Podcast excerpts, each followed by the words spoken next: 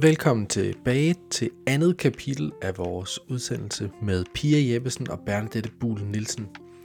I det her andet kapitel, der går vi videre med at komme i dybden omkring forskning i psykoterapi. Og derudover så kommer Bernadette ind på ideen eller drømmen omkring en samlet, integreret metode med psykoterapi, der integrerer både det kognitive, det psykodynamiske og det narrativt systemiske. Jeg vil ikke tage med jeres tid, anden at sige rigtig god fornøjelse og tusind tak, fordi at du lytter med.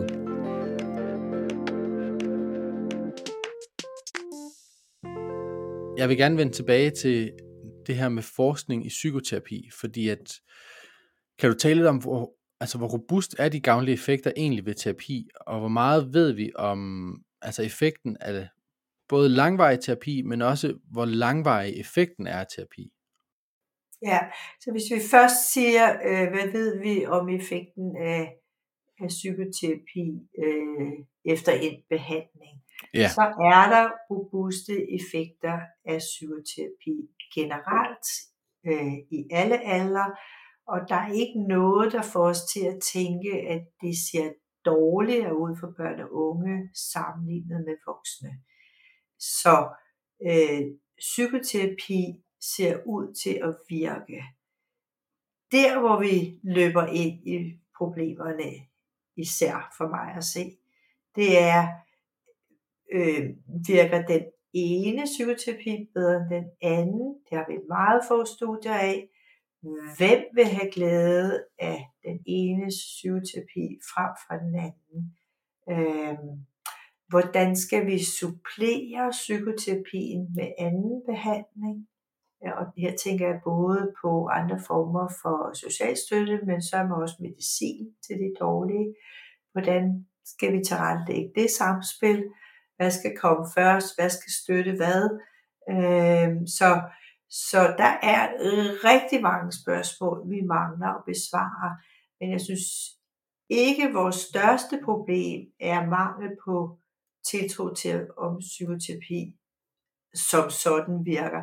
Så kan vi stille en masse spørgsmål til, hvad er det, der virker? Det var det, vi var inde på før.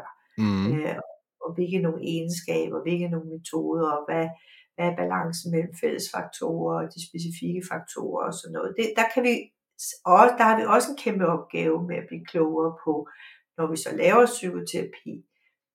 Øh, næsten session by session. Øh, hvad sker der når jeg gør sådan her, og patienten går hjem og har det på den her måde efter terapien og kommer næste gang. Øh, så så der, vi, har, vi har meget store opgaver foran os i at blive øh, klogere, så vi kan i højere grad målrette terapien og optimere den og tilpasse den til den enkelte. Så hvis der sidder nogle unge børne- og ungdomspsykiater og tænker, at de skal ind og forske og prøve at kortlægge nogle af de her ting inden for terapien, hvad vil du så tænke var de største udfordringer eller de vigtigste angrebspunkter? altså det er jo ikke, øh, det er jo ikke en uh, soloopgave, så nu er vi tilbage til fodboldterapien. ikke? så skal man kigge sig om efter et godt team øh, med en god øh, træner. og, du på lidt dybt vand, Pia at være del af et, øh, et, et studie, der er metodemæssigt stort nok og, og skarpt nok til, at det kan besvare nogle nye spørgsmål. Øh, og, og derudover skal man gå efter sin lyst. Og vi var lidt inde på det før, dette, at, at vi er jo ikke ude fra evidensen i stand til at sige, at den ene eller den anden eller den tredje psykoterapeutiske retning er, er, er bedre. Så det er faktisk okay at vælge efter sin øh, personlige interesse. Øh, og jeg kan sige for mig selv, jeg har været meget utro i mit liv øh, over for terapeutiske retninger. Øh, jeg er jo en, en, en øh, gammel spiller øh, på holdet, øh, og har været i psykiatrien i, øh, i 30 år. Øh, og det vil sige, da jeg startede, der var øh, den øh, psykodynamiske retning øh, dominerende, og jeg fik lov til at lave øh, langvarige psykodynamiske psykoterapier med supervision fra mennesker, der var uddannede psykoanalytikere og Øh, jeg har været rundt om en gruppeanalytisk uddannelse, og jeg synes, det var fantastisk spændende øh, til både teori, kompleks at prøve at komme ind i, og, og meget spændende, dybgående arbejde, som vi talte om lige før.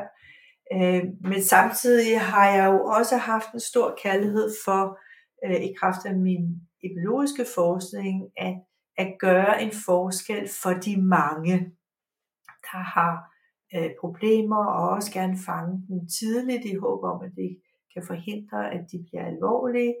Og så har jeg bare måttet indse, at jeg kan ikke Øh, jeg kan ikke eksportere psykodynamisk psykoterapi til kommunerne med henblik på en tidlig forebyggende indsats. Øh, der har vi haft brug for det kognitive adfærdsterapeutiske apparat, og det har også været tiltagende og også haft nogle, nogle gode sider ved sig. Øh, først og fremmest er det meget let at forklare til, til mm. patienterne, hvad det er, man inviterer dem ind til. Øh, det, det er meget på den måde gennemsigtigt og og, øh, og, og respektfuldt øh, og ordentligt, men det egner sig måske bedre til nogle mere afgrænset, øh, mere afgrænset psykopatologi. Ja. Øh, så, så på den måde, og, og senest er, har jeg faktisk øh, forelsket mig i det narrative område på grund af, af fokus på øh, livshistoriefortællingen, og det, at, at patienten i den grad ejer sin egen historie inden for den retning. Ja. Så jeg er en meget utro person, der har kunne øh, se spændende perspektiver i alle retninger.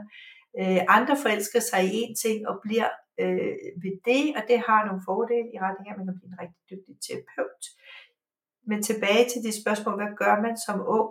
Øh, man skal følge sin interesse og sit hjerte, og så skal man dygtiggøre sig inden for et område. Og det kan være, at man ender med at blive en rigtig dygtig terapeut, og det kan også være, at man ender med at, at sige, at jeg vil gerne stille nogle øh, forskningsspørgsmål til det her felt og blive klogere. Og så kan man øh, begive sig ind i, i forskning. Men, men forskning, ja, det skal ikke, hvad kan man sige, vi kommer til at spille vores forskningskræfter, hvis vi går og laver sådan meget små private øh, undersøgelser. Ikke? Jeg synes, det, det skal have en kvalitet og en størrelse, så det rent faktisk kan øh, gøre os klogere på nogle af de her væsentlige kliniske spørgsmål med, hvad virker for hvem. Hmm. Jeg tror, det er noget, et vigtigt perspektiv i det der med øhm, et konkurrenceelement. Altså, og der, der tror jeg, at, at så stopper øhm, det der fodboldanalogi, fordi jeg tænker, et af de uheldige ting i øh, psykoterapi, og måske også psykoterapiforskning, det ved jeg ikke, men, men det er, at det er opdelt, og det er konkurrencepræget.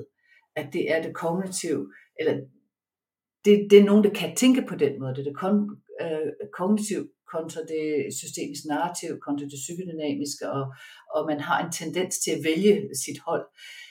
Jeg tror, og det sådan har nogle historiske rødder, jeg tror, det der vil være mest gavnligt for patienten var, hvis man kunne finde øh, en mere integreret form for terapi, hvor alle havde brug for, eller hvor man kunne have en stepwise øh, terapeutisk indsats, hvor man kunne sige, jamen helt basalt, så har man brug for A, B og C. Og det vil være meget, der vil, forestille jeg mig, der vil være hentet fra det kognitiv. Det vil hjælpe rigtig mange patienter, de vil ikke have brug for at gå videre. Mm. Men så har man en mere integreret, og andre så det næste step, så har de noget brug for noget mere, og så har de brug for noget, altså noget mere. Så det bliver mere, øh, i Norge har man en form for integreret terapi, hvor man bruger det bedste af alle, øh, af alle øh, de forskellige retninger, og prøver på at lave sådan, jamen hvem har brug for den og den og den teknik. Mm. Det vil gøre, at man skulle gøre op med nogle øh, teorier, der adskiller os, og i stedet for måske kigge på nogle teorier, der kunne samle os. Ja. Altså i forlængelse af det, så kommer jeg til at tænke på, jeg hørte et interview med Pia Kallesen, som er øh, meget stor fortaler for metakognitiv terapi, og hun fortalte, at når der bliver introduceret en ny terapiretning på, øh, altså inden for psykologi og øh, psykiatri, så ser man, at den effekt den bliver udvandet med årene, fordi øh, altså, at terapeuterne ikke bliver ordentligt uddannet til det faktisk. At de første, de bliver uddannet fra altså skolen, selve centret, eller det universitet, der udviklede retningen, og så øh, de næste, de bliver så måske uddannet i andet led derfra, og til sidst så sidder der nogle terapeuter og læser om en ny retning i en bog, og så integrerer de det ind i deres egen smeltedil af øh, teknikker, som man så prøver på at tilpasse den enkelte patient, og prøver at lave en vurdering af, jamen du har måske brug for det her øh, kognitive indslag, men du har også brug for en eller anden form for narrativ understøttelse, eller et eller andet den stil. Men jeg kan sagtens, det er på en eller anden måde to forskellige perspektiver på det, at du sidder som terapeut og har en eller anden form for klinisk vurdering af, hvad der bliver relevant.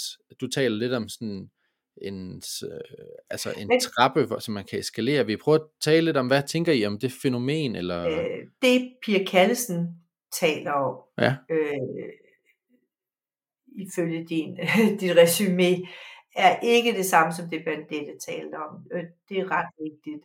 Hun taler jo om øh, en øh, udtøning af øh, præcision i, øh, i metode, og, altså, både teoretisk forståelse og, og, og praksis. Øhm, øh, fordi man bruger det mere og mere eklektisk, øh, ja. og fordi øh, man simpelthen ikke er dygtig nok til at blive ved med at uddanne og supervisere stringent. Ikke? Og hvis man skulle øh, være lidt skarp, kunne man sige, øh, det, det ville jo svare til, at man på det kirurgiske område fik øh, en ny operationsstue med øh, nye, skarpe redskaber, øh, der var rigtig øh, fint kalibreret, og så øh, gik man i gang med at bruge det, og så glemte man at øh, vedligeholde det og rengøre det og kalibrere sine instrumenter. Ikke? Altså, øh, svaren til, at man ikke var dygtig nok til at blive ved med at uddanne og supervisere mm. den præcise øh, metode. Og det er jo ikke en fejl ved terapien som sådan, det er en fejl ved implementeringen og fastholdelsen af den med god mm. kvalitet. Og der er ingen tvivl om, at vi øh, har brug for at, at dedikere mange flere kræfter til at vedligeholde vores øh, psykoterapi færdigheder, og måske især efteruddannelse. Ikke? Måske går alle kræfterne lige nu til at få uddannet øh, vores læger og psykologer, øh, jævnfører snakken om psykoterapibetænkning, og når de så er uddannet, øh, så er der pludselig alle mulige andre krav øh, fra ledelsen, øh, for eksempel om at overholde udredning og behandlingsgaranti, man så bliver øh, bedt om at, at bruge sin tid på. Mm. Øh, så, så, så det handler simpelthen om dårlig implementering, dårlig vedligeholdelse af kvaliteten i det at udøve mm. psykoterapi, manglende respekt for, at operationsstuen og redskaberne hele tiden øh, skal rengøres og passes. Men Bernadette, vil du så prøve at uddybe, øh, hvordan man uddanner til, at man som ung kliniker begynder at kunne navigere i øh, altså netop at integrere de forskellige terapeutiske retninger på en gavnlig måde, fordi at jeg kan sagtens, jeg synes det giver ekstremt god mening, det du siger, det er også den fornemmelse, man får, når man går i gang med terapi som ung læge, at der er nogle forskellige dybder, vi arbejder i her, og der er noget, der hurtigt virker på mange problemer, så er der noget, der har brug for en mere dybdegående øh, intervention. Men jeg synes, det er svært at navigere i, hvornår gør vi hvad, og hvordan kommer jeg, hvordan sørger jeg for ikke at få dem blandet sammen på en uhensigtsmæssig måde. Kan du, kan du tale lidt ind i det? Ja, altså jeg, jeg er helt enig med Pia, at den der uddannelse er enormt vigtig. Altså, og så, mm. øhm, så kan jeg godt forstå, altså, hvor svært det er for en yngre læge at finde ud af, jamen, hvad skal jeg bruge hvornår? Altså, og den ene siger den ene ting, og den anden siger noget andet er helt vigtigt, og den tredje siger noget, noget, noget femte, og så har jeg i øvrigt ikke tid til ret meget. Altså, jeg tænker, det er den situation, som den yngre læge egentlig sidder i, og tiden kan vi måske ikke gøre så meget ved, men altså det der med uddannelsen, der tror jeg, at den næste psykoterapibetænkning, altså der har vi i psykoterapiudvalget også tænkt, tænkt, at det kunne være meget rart at have en integreret altså i Norge kalder de integreret terapi, jeg ved ikke om, om man skal kalde det det her, men, men hvor ideen er, at man, man, har en, man har nogle grundlæggende terapeutisk værktøjer, fif, øh, teorier, altså for det basale. Jeg synes, det er for meget, altså det, situationen lige nu, det er, at den yngre læge bliver bombarderet med de tre teoretiske hovedretninger. Altså det kognitive ja. systems narrativ og det psykodynamiske. Og så skal de på en eller anden måde finde ud af, hvad skal de bruge hvornår. Mm. Altså det, det vil være meget nemmere uddannelsesmæssigt, og det, det er ikke den yngre læge, der sådan set har det største problem. Jeg tænker, det er måden, vi uddanner øh, i psykoterapi, og det, det har historiske rødder for, hvordan det, altså i hvordan det er udviklet de forskellige retninger. Men min, min øh, vision kunne være, at man havde noget grundlæggende, hvor man sagde, jamen alle, der har brug for psykoterapi, har brug for A, B og C. Og så kan mm. man sige, at nogen har brug for DEF, andre har brug for X, Y, Z. Altså, og hvordan ja. finder man ud af det, hvornår? Øhm, det, det tænker jeg, det, det kunne være en, øhm, altså det, det, det kunne være en vej at gå. Jeg, men jeg tænker samtidig, at uddannelse er ekstremt vigtig, og især med din metafor omkring det, det kirurgisk, og selvfølgelig skal man vedligeholde sine redskaber. Ja. Øhm, man er aldrig en god nok terapeut. Hvis man selv synes, man er en god nok terapeut, eller en fantastisk terapeut, så er man det ikke. Altså man er mm. nødt til hele tiden at reflektere over at, og sin egen praksis. Det er rigtig vigtigt, også apropos det, du spurgte om i forhold til Kirsten. Den anden vinkel på det, og for et, forsknings, jeg vil lige sige, for et forskningsmæssigt perspektiv, så er det super vigtigt, at man holder sig til teorien, eller uddannelsen, eller manualen, eller hvad det nu er. Det der er også et problem, men også en udviklingsfelt, det er, at psykoterapi er også lidt ligesom sprog. Altså det er levende, det vokser. Det vokser i og med, at folk tager det i brug. Mm. Så man kan sige, at ja, den terapi, som nogen tager som med inspiration fra for eksempel det metakognitiv. Det bruger de i deres egen praksis og udtønder øh, det, det, det metakognitiv i det. Men det giver også andre udviklingsmuligheder. Så hvis man sammenligner det med sprog, så kan man sige, ja, der er en eller anden sprog, øh, sprogregler eller øh, retskrivningsbog. Jeg ved ikke, om den er udgået endnu, men, men der er nogle regler for, hvad vi siger er rigtig sprog. Men så kommer folk, Gud hjælp mig, og gøre, hvad de vil, og lave om på det, og udvikle det, og så videre. Og det er både godt og ondt. Det er godt for nogle, mm. det er ondt for nogle andre ting. Men terapi er også levende. Og hvis ikke det var mm. det, så vil den gå hen og dø. Altså det er også dens udviklingsmuligheder. Der er forskel på udvikling og eklektisk udtøning. Ja, ja. det er jeg enig i. Ja. Vi er enige om, at psykoterapi er levende og, for, og altid vil være under forandring. Men som forsker vil jeg sige, jamen hvis du har en praksis, og den udvikler sig øh, på baggrund af patienternes øh, behov og psykopatologi og den kliniske erfaring, vi får med, at uh, det er spændende og ser godt ud, hvis vi gør lidt mere noget nyt i den her retning, så skal man jo på et eller andet tidspunkt sige, hov, nu har vi faktisk revideret vores metode, nu har vi, nu har vi lavet et spring, det kunne være fra klassisk kognitiv adfærdsterapi til det metakognitive, som Kirsten Kallesen. Nu er vi ude i en øh, ny tredje bølgeudvikling, som det hedder. Øh, mm. Det kalder jo så på nye forsøg, så ja. vi øh, får evidensen med. Og jeg, altså, det vil være skidt, hvis vi ikke holder fast i det ambitionsniveau, at psykoterapi er potentielt effektiv behandling, og når vi udvikler noget nyt, så skal vi vide, øh, hvor effektivt det er. Vi skal også undersøge det for, for potentielt skadelige effekter. Alt, der virker, vil også kunne have skadelige effekter, ellers er det, ellers er det nok ikke effektivt. Øh, og vi skal have det samme ambitionsniveau, som man har på medicinområdet. Vi skal ikke finde os i, at der er så meget behandling, øh, som vi bare tror er godt, men vi ved det ikke. Øh. Mm.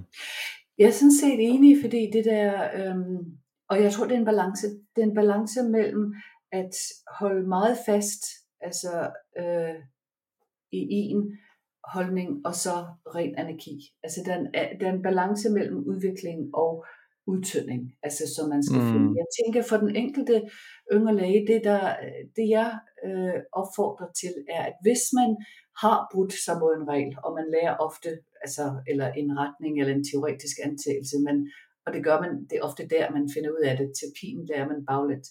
Altså, hvis man har gjort det, eller man tænker på at gøre det, så skal man stille det krav til sig selv, at man skal spørge sig selv, hvorfor er den retningslinje der? Og hvorfor er det, jeg synes, det er godt at bryde den? Sådan at mm. mere forskningsmæssigt, man skal overordnet have en fornemmelse af, hvor går vi hen, og er det en rigtig retning, vi går hen.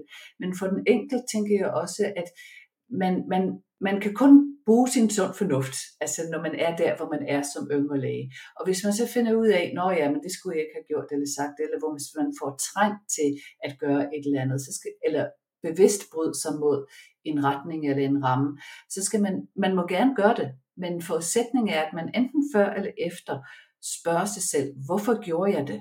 Og hvad jeg, gjorde det godt for? Og men, hvad var det skidt for? Jeg tror, vi er helt enige, øh, for i virkeligheden øh, forklarer det jo, at der gælder de samme regler, som hvis det var medicin. Ja. Hvis du vælger at give noget medicin uden for indikationsområdet, eller på en anden måde, end vi normalt anbefaler, jamen så skal du redegøre for, hvorfor har du truffet det her valg, øh, mm. og, og, og monitorere det tæt. Og ja. det er virkelig det samme, du siger ja. her. Ja. Ja. Det var alt, hvad vi havde her i andet kapitel. Jeg håber, I har lyst til at lytte med i tredje kapitel, når vi snakker videre omkring ideen om en integreret terapi, og Bernadette også fortæller mere om den nye psykoterapibetænkning og hvad der er de største og vigtigste ændringer i den fra tidligere. Ha' en rigtig god dag.